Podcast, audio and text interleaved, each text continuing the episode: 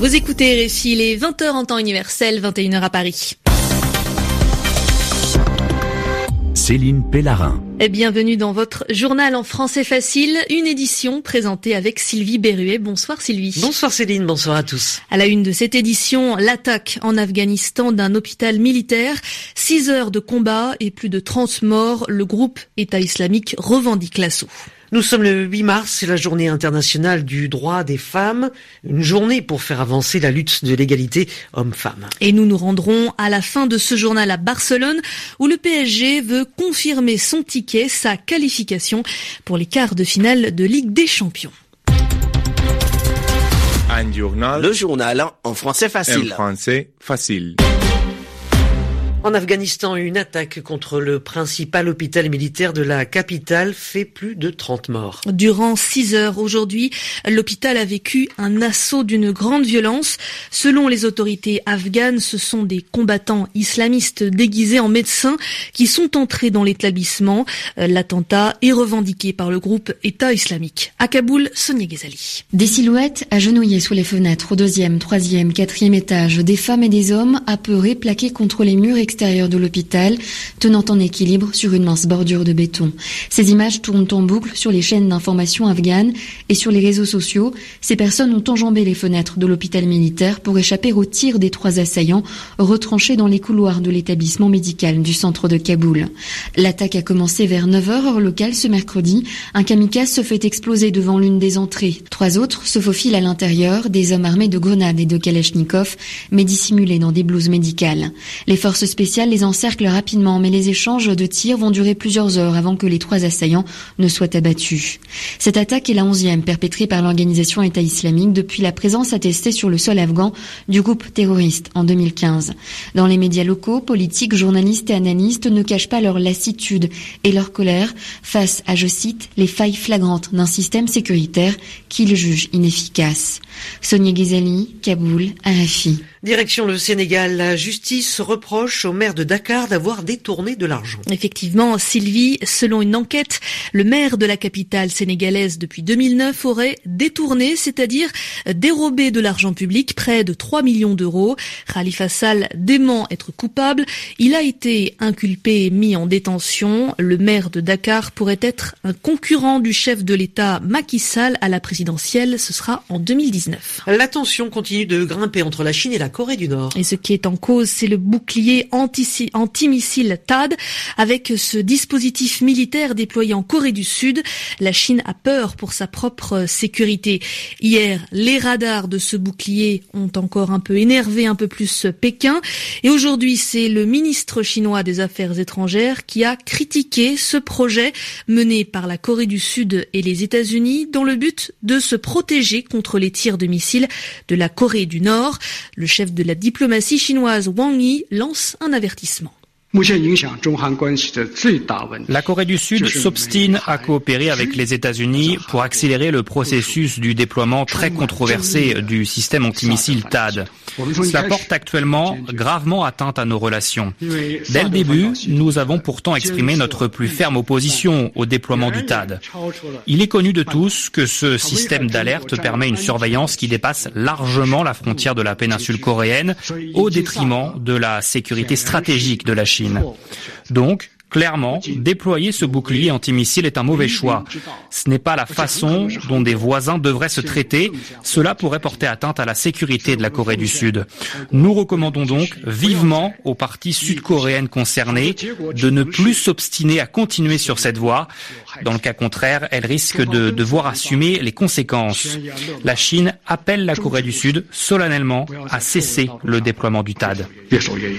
Le ministre chinois des Affaires étrangères, Wang Yi. Relation difficile hein, également entre l'Allemagne et la Turquie. L'Allemagne qui veut désamorcer, euh, calmer la crise diplomatique. Après une semaine de tension entre les deux pays, Berlin veut enrayer le malaise en invoquant l'amitié qui existe avec euh, Ankara, une main tendue qui n'est pas saisie par la Turquie. Les autorités turques estiment que cette crise est de la responsabilité de l'Allemagne. On rappelle que l'origine de cette brouille, c'est l'annulation par les autorités allemandes de meetings, de réunions électorale en faveur du président turc. La Hongrie violente-t-elle les migrants qui tentent d'entrer sur son territoire? C'est en tout cas l'accusation portée par Médecins sans frontières. L'ONG dénonce l'usage de gaz lacrymogène et de chiens par les forces de l'ordre, mais également des coups de matraque ou encore cette punition confisquer, retirer les chaussures des pieds des migrants alors qu'on est en hiver. Un porte-parole du gouvernement a vigoureusement rejeté ces allégations, assurant que les migrants ne sont pas maltraités. Outre ces pratiques, les députés hongrois ont à nouveau rétabli la détention systématique pour chaque demandeur d'asile, une mesure qui avait pourtant été supprimée en 2013 sous la pression de l'Union européenne et du Haut Commissariat de l'ONU aux réfugiés. Mauvaise nouvelle sur le front des, des échanges. Hein. C'est une première en France. Le déficit commercial euh, s'est très fortement creusé en janvier. Pour atteindre le niveau jamais atteint de presque 8 milliards d'euros, selon un communiqué des douanes françaises, les exportations reculent de 7,7% en janvier, un plongeon dû en partie au niveau très bas des ventes d'Airbus. Anne Verdaguet. Si les chiffres impressionnent, près de 8 milliards d'euros de déficit, les raisons ne datent pas d'aujourd'hui et démontre encore la dépendance de la France vis-à-vis de son secteur aéronautique. La contre-performance d'Airbus à l'export en ce début d'année, avec une baisse des livraisons en Asie, seulement deux avions livrés en janvier, mais aussi au Moyen-Orient et en Grande-Bretagne, pèse beaucoup dans la balance. La dépendance énergétique vient faire le reste. La remontée des prix du pétrole et la hausse des achats d'hydrocarbures ont aggravé la facture énergétique de la France. Enfin, un phénomène ponctuel, l'importation de certains produits pharmaceutiques en provenance d'Autriche n'ont pas arrangé les choses. À cette dégradation des échanges de biens vient s'ajouter le déficit de la balance des transactions courantes et notamment des services. Le commerce extérieur est le talon d'Achille de l'économie française et l'année à venir offrira un défi supplémentaire avec le Brexit. Le Royaume-Uni est l'un des rares pays avec lequel la France a un excédent commercial proche de 10 milliards d'euros par an. Anne Verdagui. Passe au football dans ce journal en français facile. Et on se rend à Barcelone. C'est dans le stade du Camp Nou à domicile que le Barça affronte le PSG. Les footballeurs du Paris Saint-Germain veulent confirmer leur qualification en quart de finale de Ligue des Champions.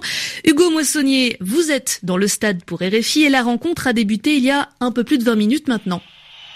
Oui, euh, presque 20 minutes euh, tout pile et ça a très mal débuté pour le Paris Saint-Germain avec euh, ce but inscrit par le Barça dès la troisième minute. Luis Suarez qui profite d'un euh, cafouillage dans la défense parisienne, d'un Kevin Trapp euh, peu impérial dans sa surface centre venu de la droite, cafouillage je vous le disais, et Luis Suarez qui place une petite tête maline dans les 6 mètres, le ballon dégagé par la défense, mais après avoir franchi la ligne 1-0 pour le Barça, donc après seulement 3 minutes de jeu, le Barça qui doit l'emporter soit 4 à 0, soit par 5 5 buts d'écart pour euh, opérer une remontée inédite en Coupe euh, d'Europe se qualifier après avoir euh, été battu 4 à 0 au match aller à l'extérieur. Pour l'instant, c'est peut-être en marche pour les Catalans qui asphyxient les Parisiens qui ont énormément de mal à se dégager. On, va bientôt rentrer dans la 22e minute de jeu et donc 1-0 pour le Barça même si le rythme